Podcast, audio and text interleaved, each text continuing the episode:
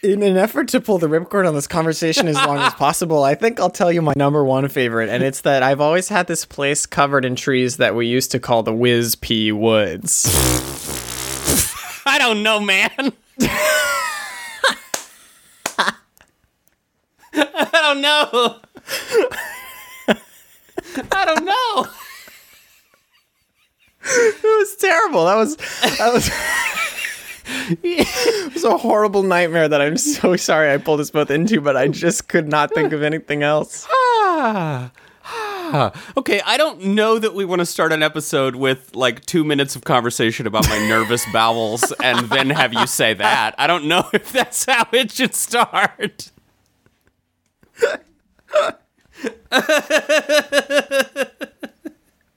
All right. Are we going to do a different one? Well, lesson learned. Are we going to do a different one?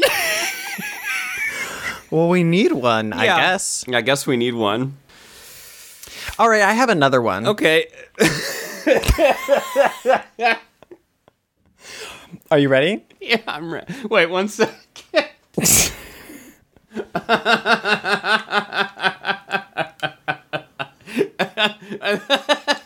wasn't even like it's just we can't say that. Yeah, we can't. We just can't do it. Well, you know, you can listen back to it and make a call.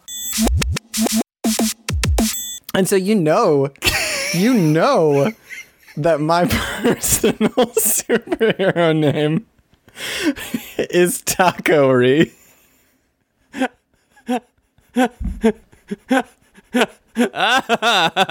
No. I think we did it wrong twice. I think we did a bad one twice. I think we've done two bad ones. Okay, okay. But see, here's the thing. I don't think our, you know, uh, it's not that we're doing bad. It's just that it hasn't quite been right yet. right, right, exactly. Yeah, we're iterating. You know, like we're doing good. I think the the moments are good. Um, you know, some of the jokes are good. Uh, but then, look, I want to give you full credit for again for the work you're doing. Should we do the episode? yeah, I guess we should just do the episode. The only thing I could, I could, I like. All right, let's do it differently this time. You're gonna do it? No, no, no, no, no, no, no. We're just gonna do the episode. We have the freedom to begin any episode however we like. Okay. And we can just pop right into it and be like, sorry, there's no time for a pun today. Like, this mm-hmm. has got, this episode is, is too mm-hmm. important. And just not let them know that we spent like a full half hour looking for the pun. We don't have time. There's no time. No, no, no, no. That's just drafting process. They don't need to see that. What if we like came in yeah, yeah, yeah. and then the music played and then we were laughing Yeah. and and we were like, "Wow, I'm so glad that that, that was the most amazing, uh, incredible, like fantastic joke ever." But it starts before it. It's like, "Hi, sorry, we missed, we lost the joke. We- the The data for the joke disappeared joke replaced. And then we go like ha ha ha ha ha ha ha. That was the funniest one. Wow. I, I hope that nothing happens to that one in the data. um, we could. I'd rather just blast past it. I think. Okay. I think I'd rather just not draw attention to the lack and instead just get just pop right in there. Okay. I would rather just say hi and then just get started. That's what I want to do. Sounds good to me. Okay. All right. It's good. We're both funny and we're good people, and uh, and it's not even a big deal. Oh yeah, I'm not stressed. No, I'm not yeah. stressed about it either. Okay, great. Let's go.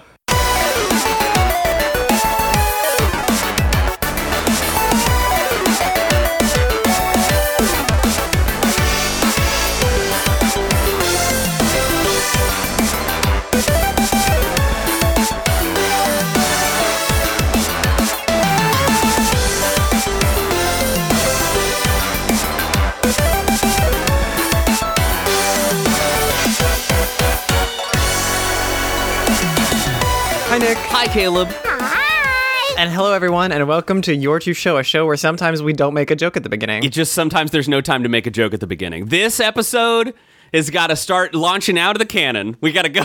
so we watched episode five of Kirby, Right Back At you, which Yep. is called Beware of Wispy Woods, here on Your Two Show, a show where we analyze children's television, most especially, and so far, about video game characters. That's right. This episode convinces me that Kirby Right Back At You was designed in a lab specifically for us to talk about on our program. yeah, yeah.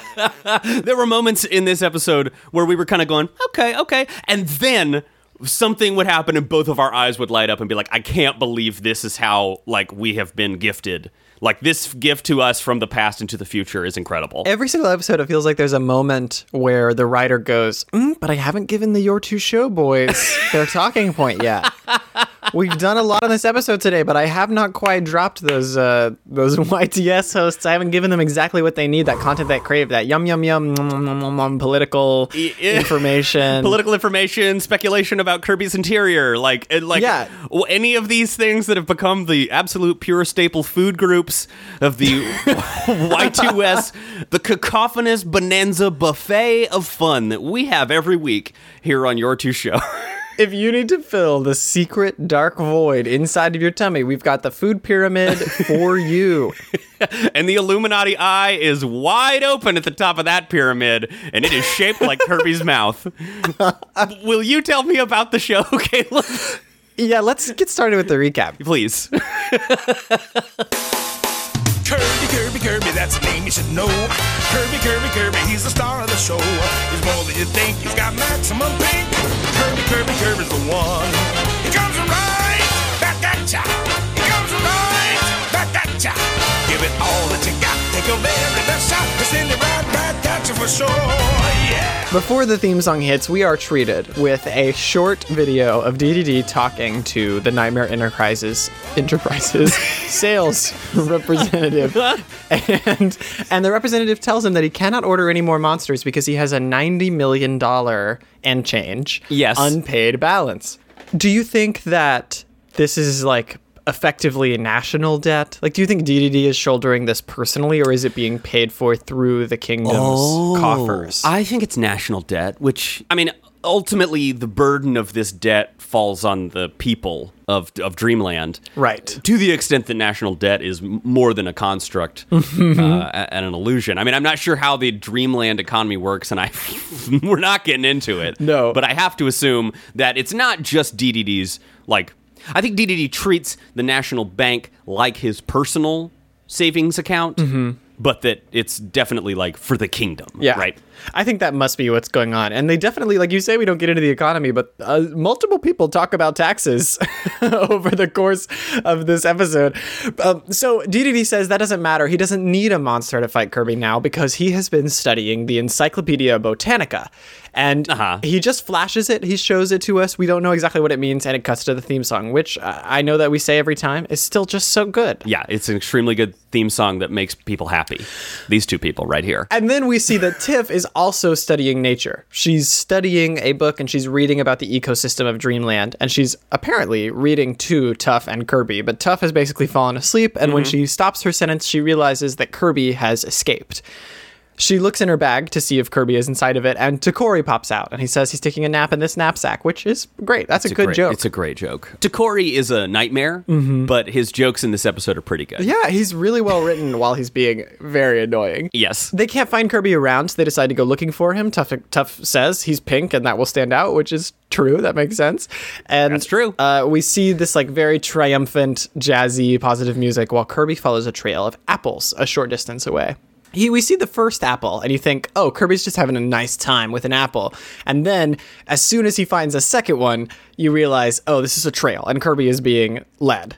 DDD has laid this trail to lead him somewhere That's right. That's right. the Australian hamster, Rick from the game where you have Kirby like team up with little monsters. is it the first major speaking roles for these characters? Because there's Rick and Coo, the owl, show up. I think this is the first time we see Coo. We saw Rick and we saw the fish in the episode with Blocky, with the block guy. yeah, that's right. But uh, Rick said one short thing. The fish didn't say anything at all. And in this one, Rick gets an entire conversation. Uh, yeah, it's pretty great. Uh, this they're from, I believe, Dreamland 2 the Game Boy game, and then they also appear in the Star Allies DLC, which came out last year, which made me think that this episode is like the first DLC episode of Kirby Right Back at You. Like we're adding characters. The first canon DLC. yeah, I think so. This episode is either a sequel to the preceding episode or the DLC. It's just included. It's just loaded. It's fine. And then, not 100% clear, but perhaps the mailman of this universe,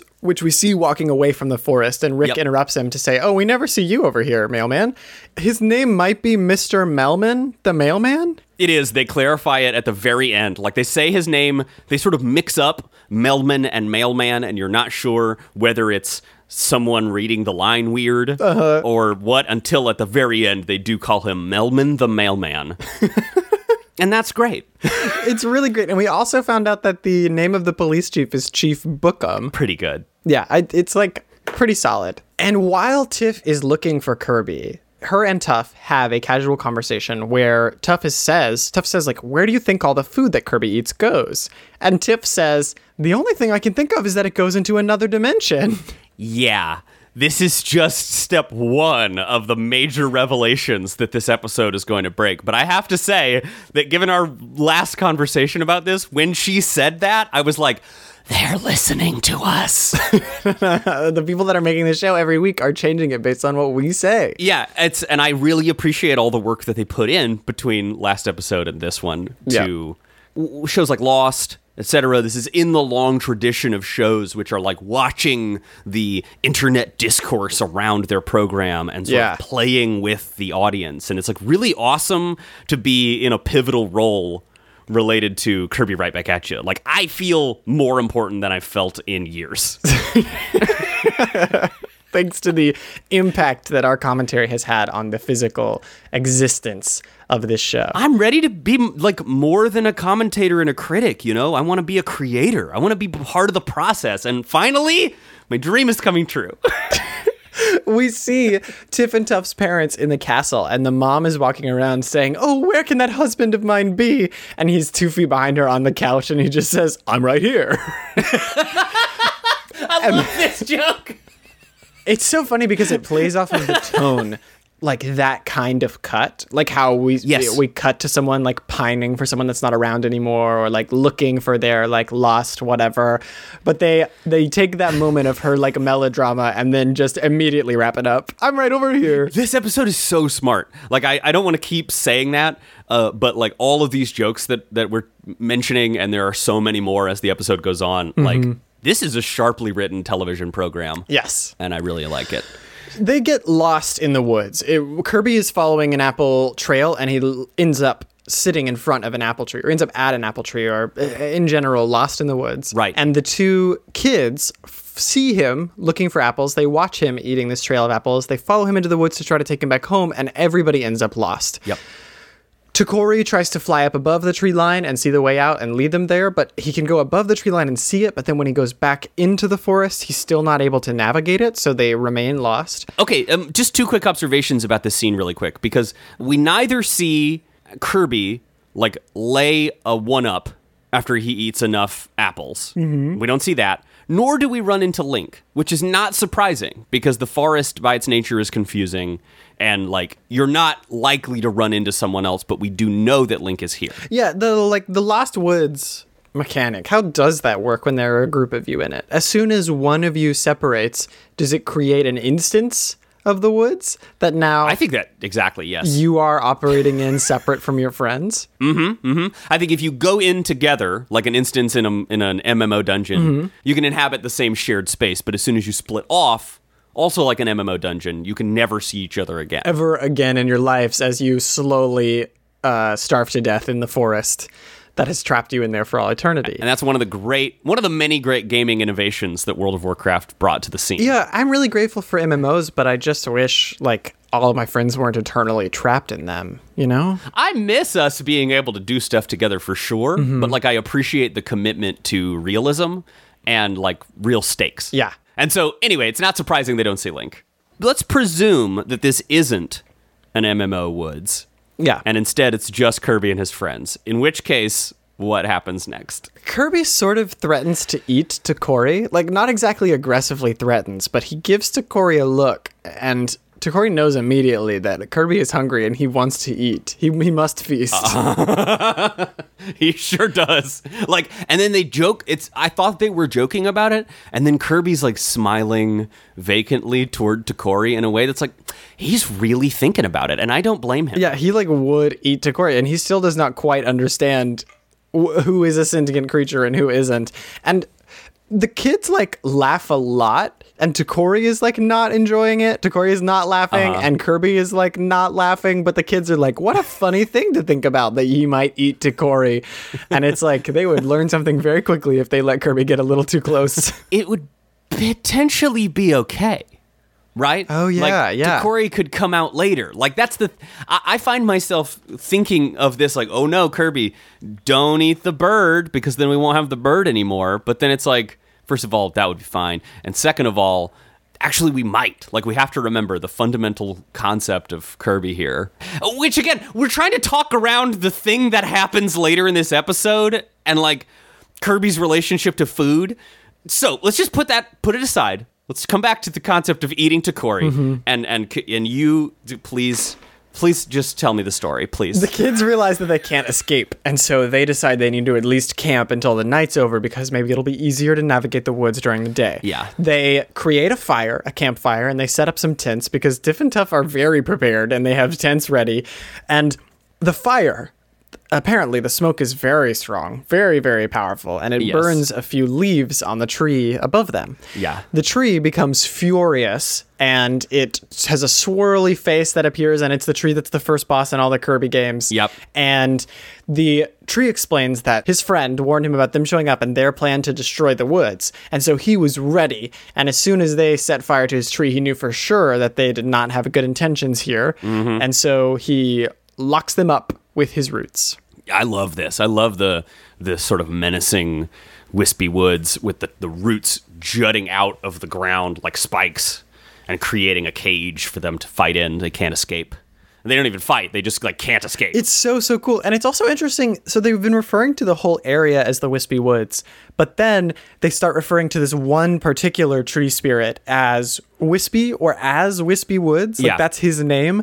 So he, Woods is like his last name, and Wispy is his first name, and Uh-huh. he is the king of the Wispy Woods, which are which is another proper noun, but it's for a place. right. Yeah. And it's confusing and it's like not uh I have to imagine that there's some tonal nuance or something in the tree's like native language that makes it make a little bit more sense. But anyway, yeah, I like this version of Wispy Woods. He's very cool and scary. And I like them talking to him. In most of the Kirby games I've played, there's no conversation with Wispy. yeah, and so you're just fighting an angry tree. Yeah, and then he's like, "Oh, I'm angry and I'm throwing apples at you, and I'm going to fight you literally to death." So for a second, I think that this is like what the what the message of this episode is going to be is like be careful when you're camping, right? Or like be careful with the fires you can set in the woods because Wispy explains many trees have already fallen due to fires like yours. Like you might think the fire that you just made is harmless, but lots of trees have already fallen due to those kinds of fires. Yeah. And he's saying like you guys didn't do not have the woods in mind. You did not respect the woods. You even burned my leaves, and he overwhelms them with apples. He drops hundreds of apples on them to the point that Kirby isn't even able to suck them up because they ask Kirby to, but when he opens his mouth, the apples fall into his physical mouth and like block it up before he can start his inhale ability. Yeah, we scrutinized the tapes. We went back, we paused, we looked at it, and there's no uh, appearance of a void. There's no inhale effect. He has simply begun to open his mouth, and then the apples cover him so thoroughly that he can't even. Whatever it is that happens can't happen. I imagine it's like a Muppet. Like it's like Cookie Monster eating a cookie. Is that unless he activates his inhale ability, he's just mushing it around. You know? He's got a tongue and maybe he can taste it, but he's just it's just gonna fall back out until he can get it out of his Yeah. mouth or start the inhale power. Yeah, but unless Jim Henson activates the gaping maw inside his palm, Cookie Monster cannot actually ingest anything. And that's why Jim Henson was so incredible. Ever since he left, none of the Muppets can really eat. That nobody else really has that kind of maw. They only make the big Muppets that are like clearly a person in a suit, where the mouth kind of it's like okay that per- that they're not getting eaten, they're going like in the suit, right?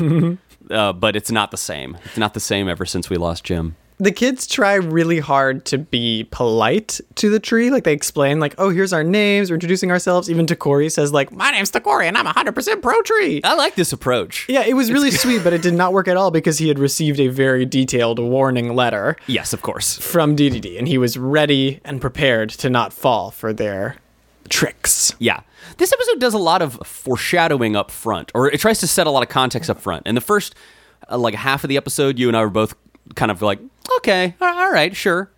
Uh, but uh, looking back on it, it's like, oh, they're trying to establish the context of like, oh, the Wispy Woods is a mysterious place where no one goes, and there's Melman the mailman delivering mail. We don't even really know about Melman very much, but we have to establish, hey, I never see you going over there. I feel like we didn't talk about that conversation for long enough too because Yeah. it lasts for a while. Like Melman and Rick sit there and talk to each other for a really long time and Rick asks like what did you deliver? Like, and Melman's like, I would never look at the mail. And Rick is like, oh, no, no, no, no. I wasn't saying that you looked at the mail, but don't you kind of want to look at the mail, though? Haven't you ever been tempted?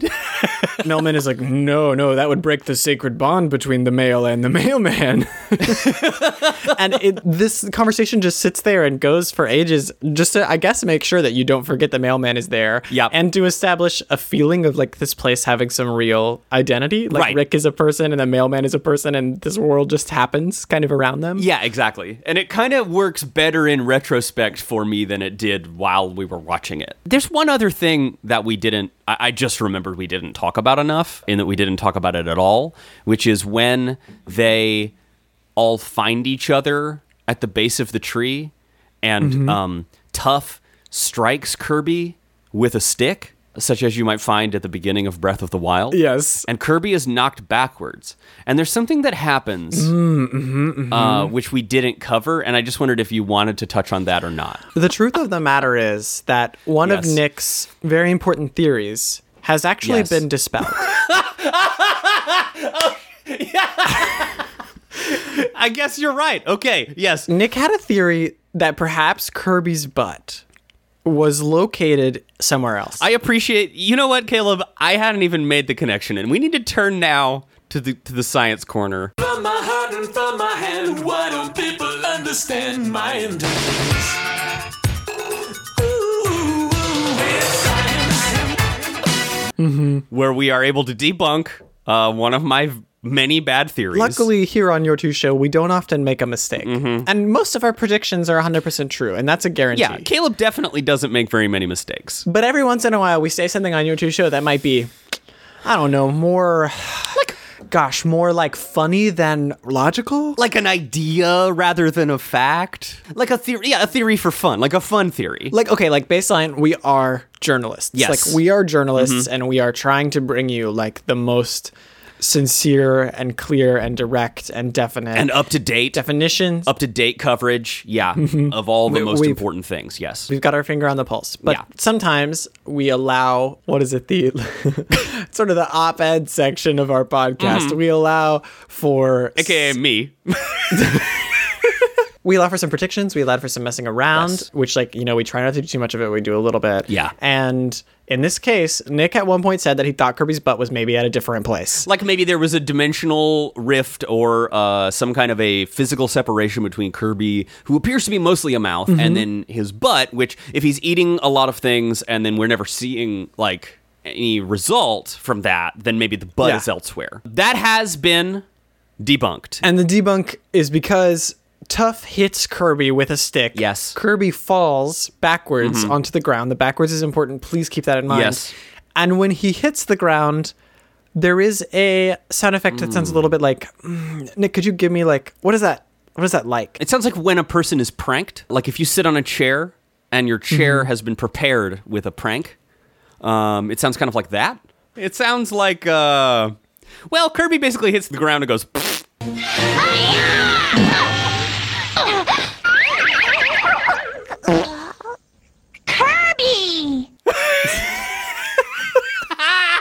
And so we know that Kirby either okay, I guess it doesn't completely debunk it because Kirby either has a butt okay, Or if you take Kirby's squishy folds and they rub up against each other, they might create, you know, something not unlike the sound that my leg always makes when I'm standing up. Geez, get off my case about it. It's just the chair and my leg.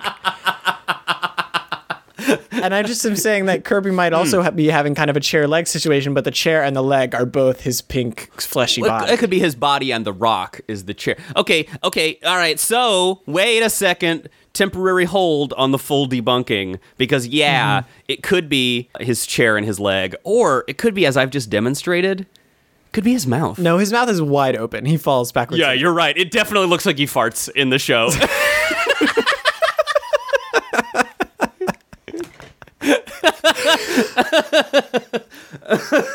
Fast forwarding back to the future, the apples fall around them, cover them up, and DDD shows up. And Wispy Woods is so grateful. This is an incredibly heartbreaking moment for me Yes. because Wispy Woods' face and everything, he's like, Thank you so much, DDD. I never would have known that these guys were going to try to hurt my woods if you had not sent me that letter.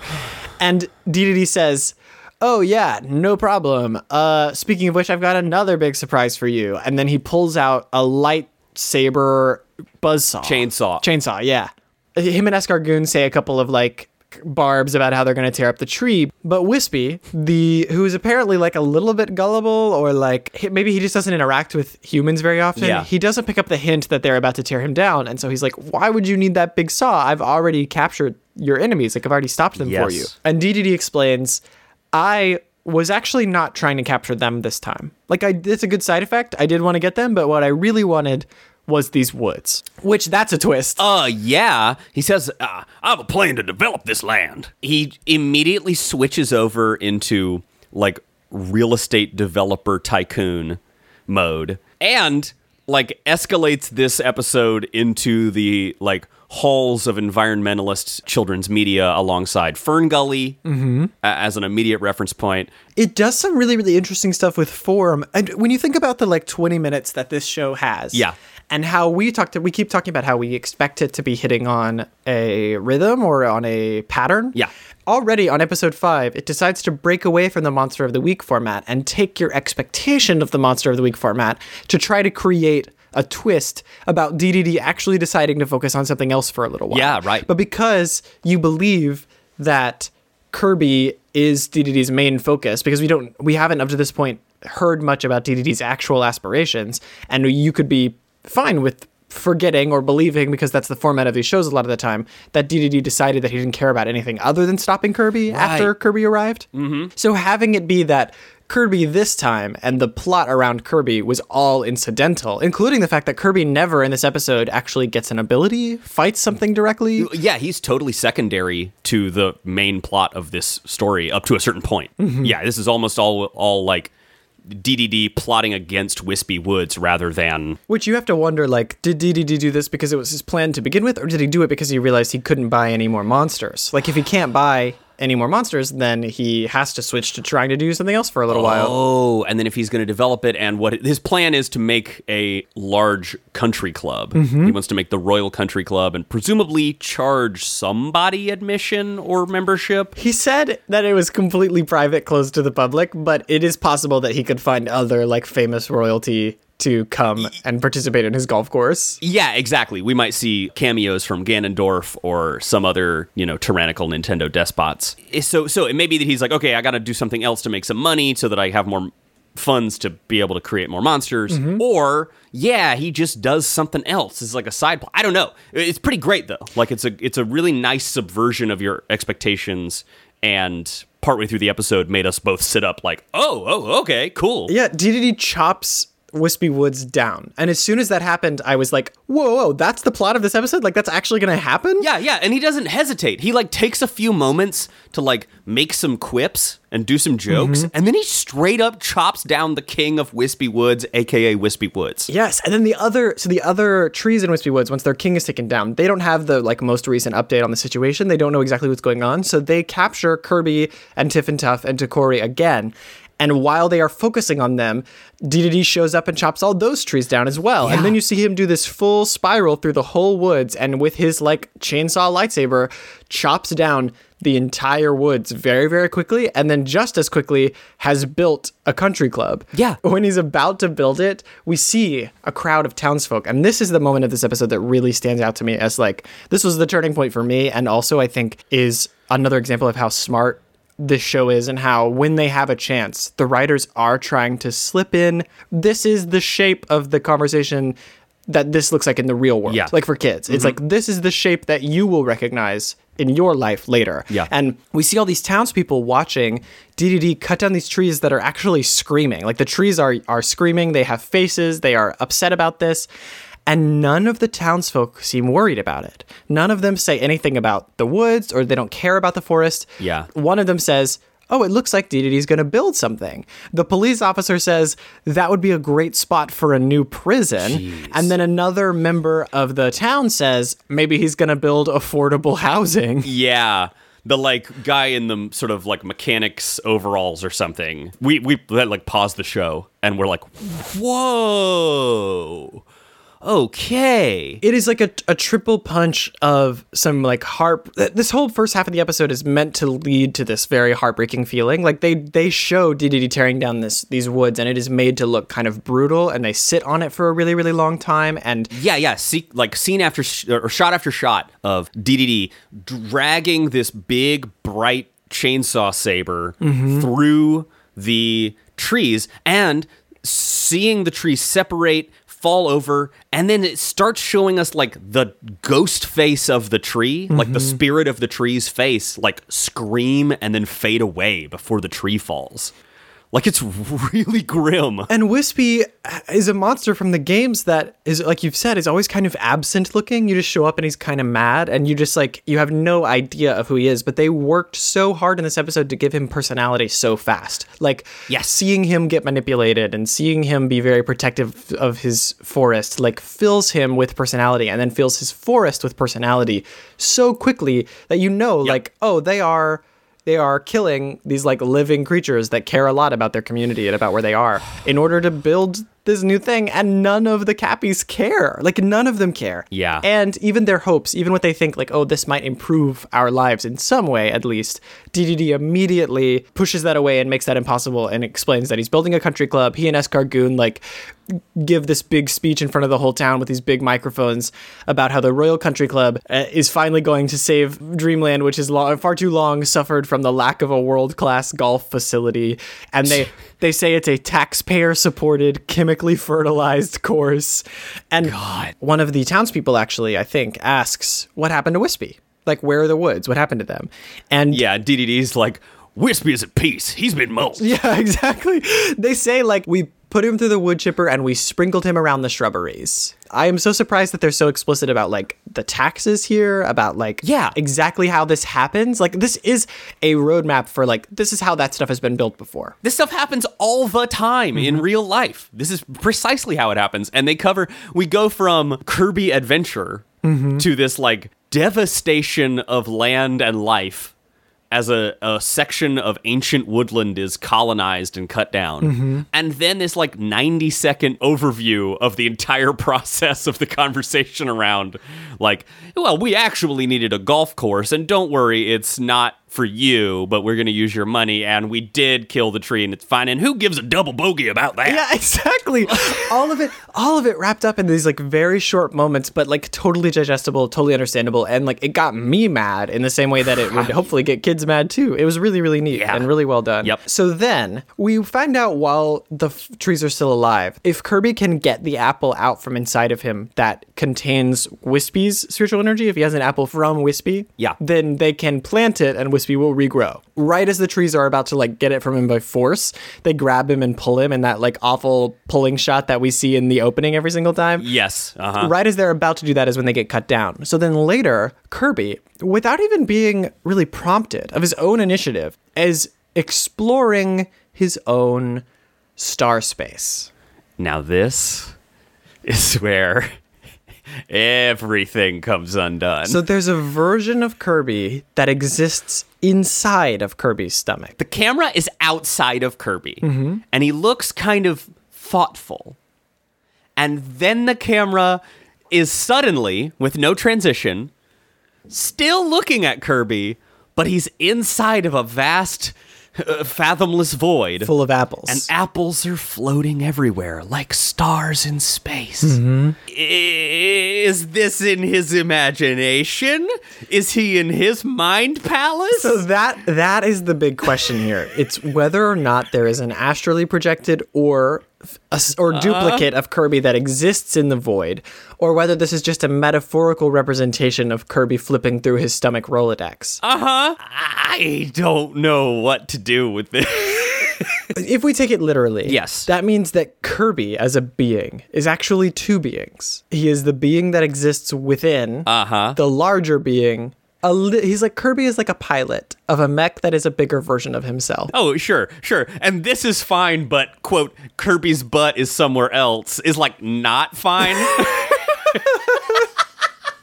Except that there's textual evidence for this in the show. Yeah, exactly. Like we, we are seeing Kirby's consciousness navigating his gastro void. Mm-hmm. He's gastral projecting. Gastro projecting. That's so good. He finds so he finds a magical apple inside of his stomach. Once the Kirby inside of the stomach grabs it, the Kirby outside is able to spit it out. So the Kirby outside spits out the apple and it plants in the ground immediately. Wispy Woods grows up, grabs the golf hammer from DDD, and immediately begins knocking a bunch of apples all over the place so that they can regrow trees that very, very quickly take over the golf course, eat the world back up, Yeah. and become a forest. Yep. And that's the end. We get to see Wispy having a really good time. We see the whole forest come back. We see the ruins of the golf course. We see like its sign all like already overgrown as if it had been there for years and years. it's like yeah. uh it's like the end of Spirited Away in there. And mm-hmm. then DDD and Escargoon have become lost in the Wispy Woods, and Wispy's having fun, kind of allowing them to stay lost. Yeah, they get team rocketed into the distance by being teed up. And, like the golf thing, DDD has Kirby himself teed up, like he's just going to golf him into the distance. Yeah. and then the Wispy takes the hammer and golfs DDD and Escargoon into the distance, and then this animation of Wispy like gleefully golfing his apples mm-hmm. all over the place. Is one of my favorite drawings from the episode. It was so good. I really it, liked it. watching it, kept yeah. going, and it would kind of give us something that was basically a still shot, but just with like the arms flipping around. Yeah. and it was so cute and so good. yeah. I was scared of Wispy Woods. I am too sorry. You know, there's never a scout around when you need one. Oh, my kingdom for compass.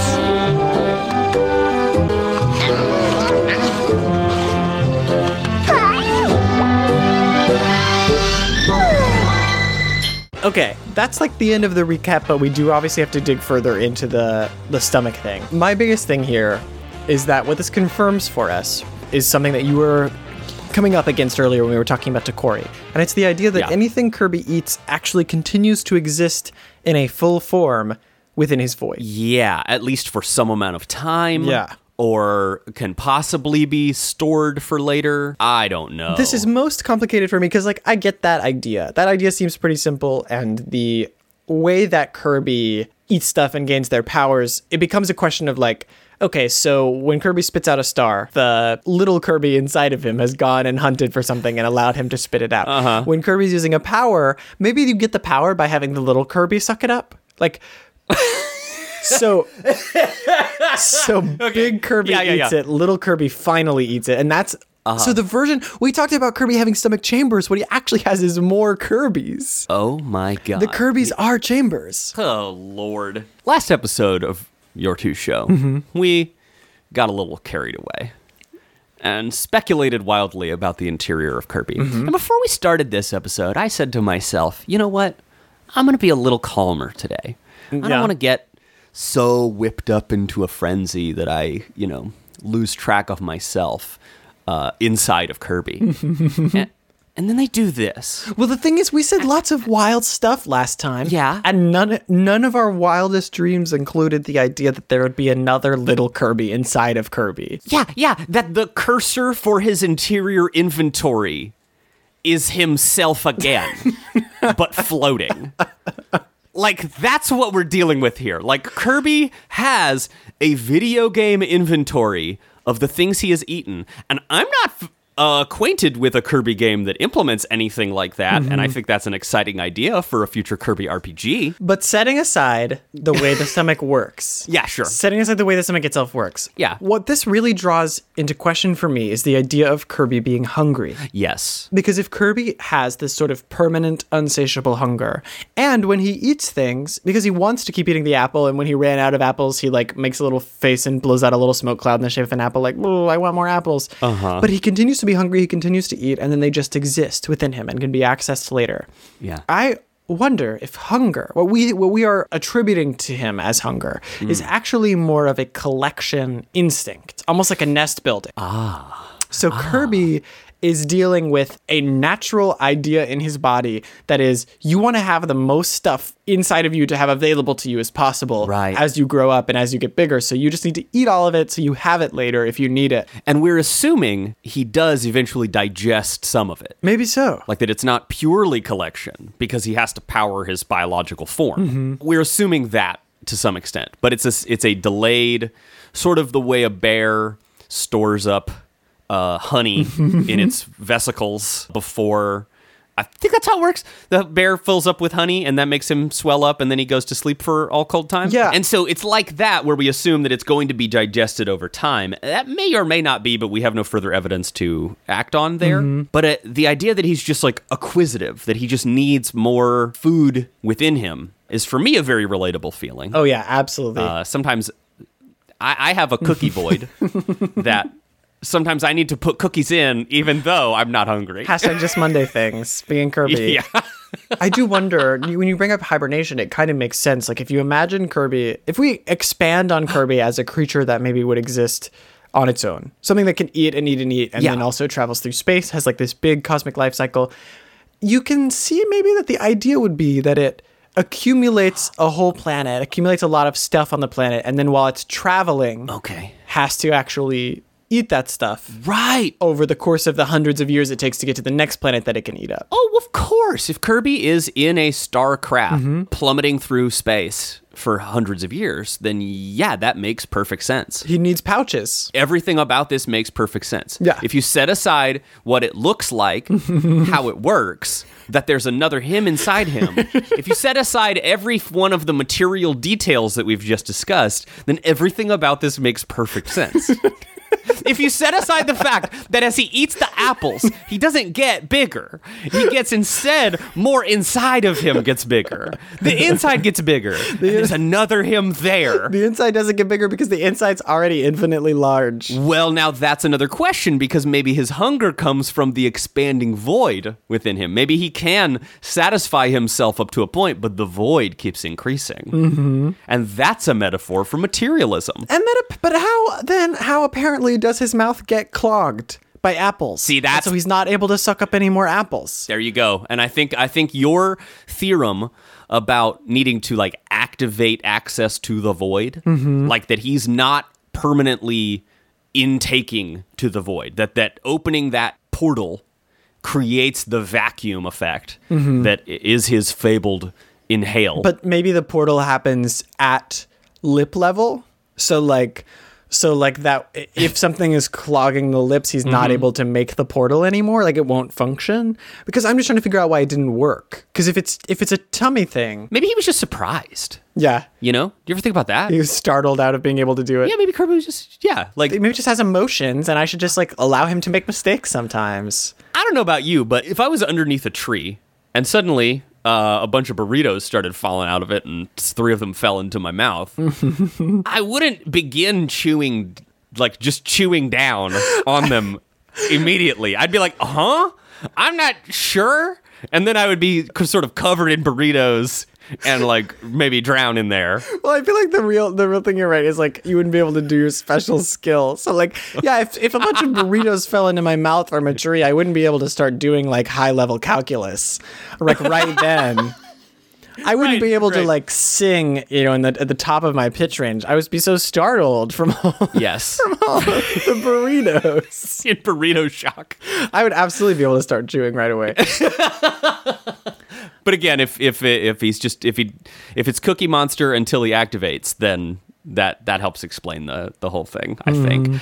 I came away from this episode with more questions than answers, to be honest. And you know, that seems to be kind of a, a theme. Every single Kirby episode has left us with just like mm. a a big infinite void where the mm. answers should be. A- And we're filling it up with facts and sights and sounds, and mm-hmm. yet I still hunger for truth. I still hunger for this truth and I I hope that one day the little me deep down inside can find that that big glowing apple of truth and let me spit it back out to you the listeners.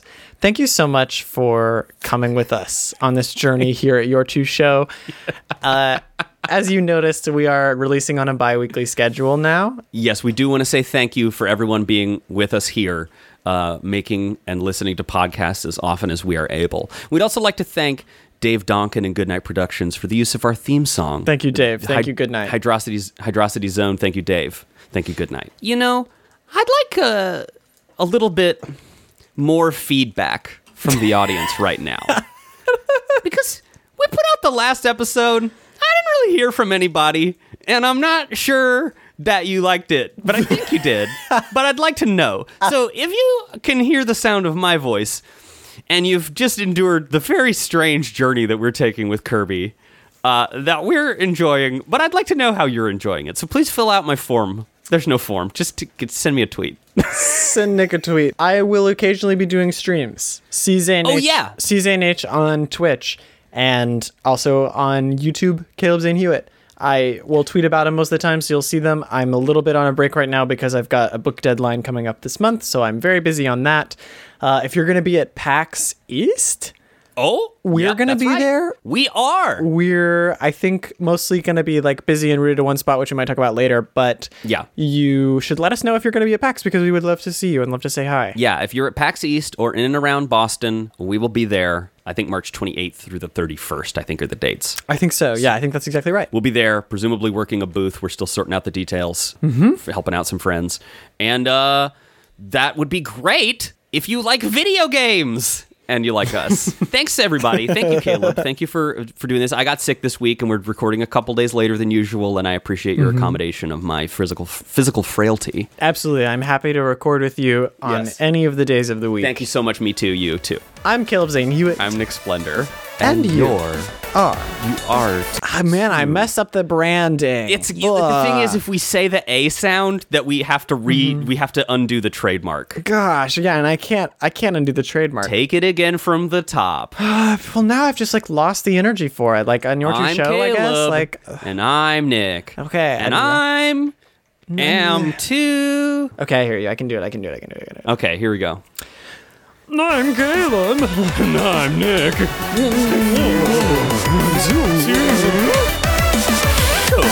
Show.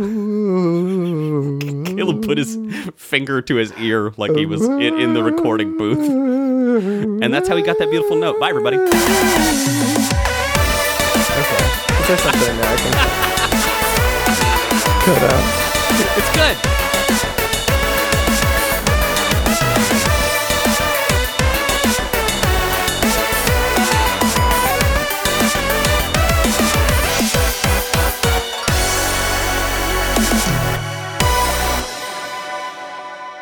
And so my my name my my superhero name might be uh uh um the the blue the sorry my superhero name might be the purple bag of Doritos potato baby.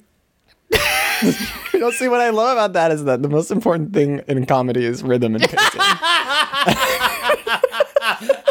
I really, you know what I think about sometimes? I think about the day when we wind up on stage at a conference somewhere trying to talk about cartoons and just the like blank stares that I'm going to give the audience sometimes where I'm just like, hmm, uh, I don't have anything right now and I don't want to have anything.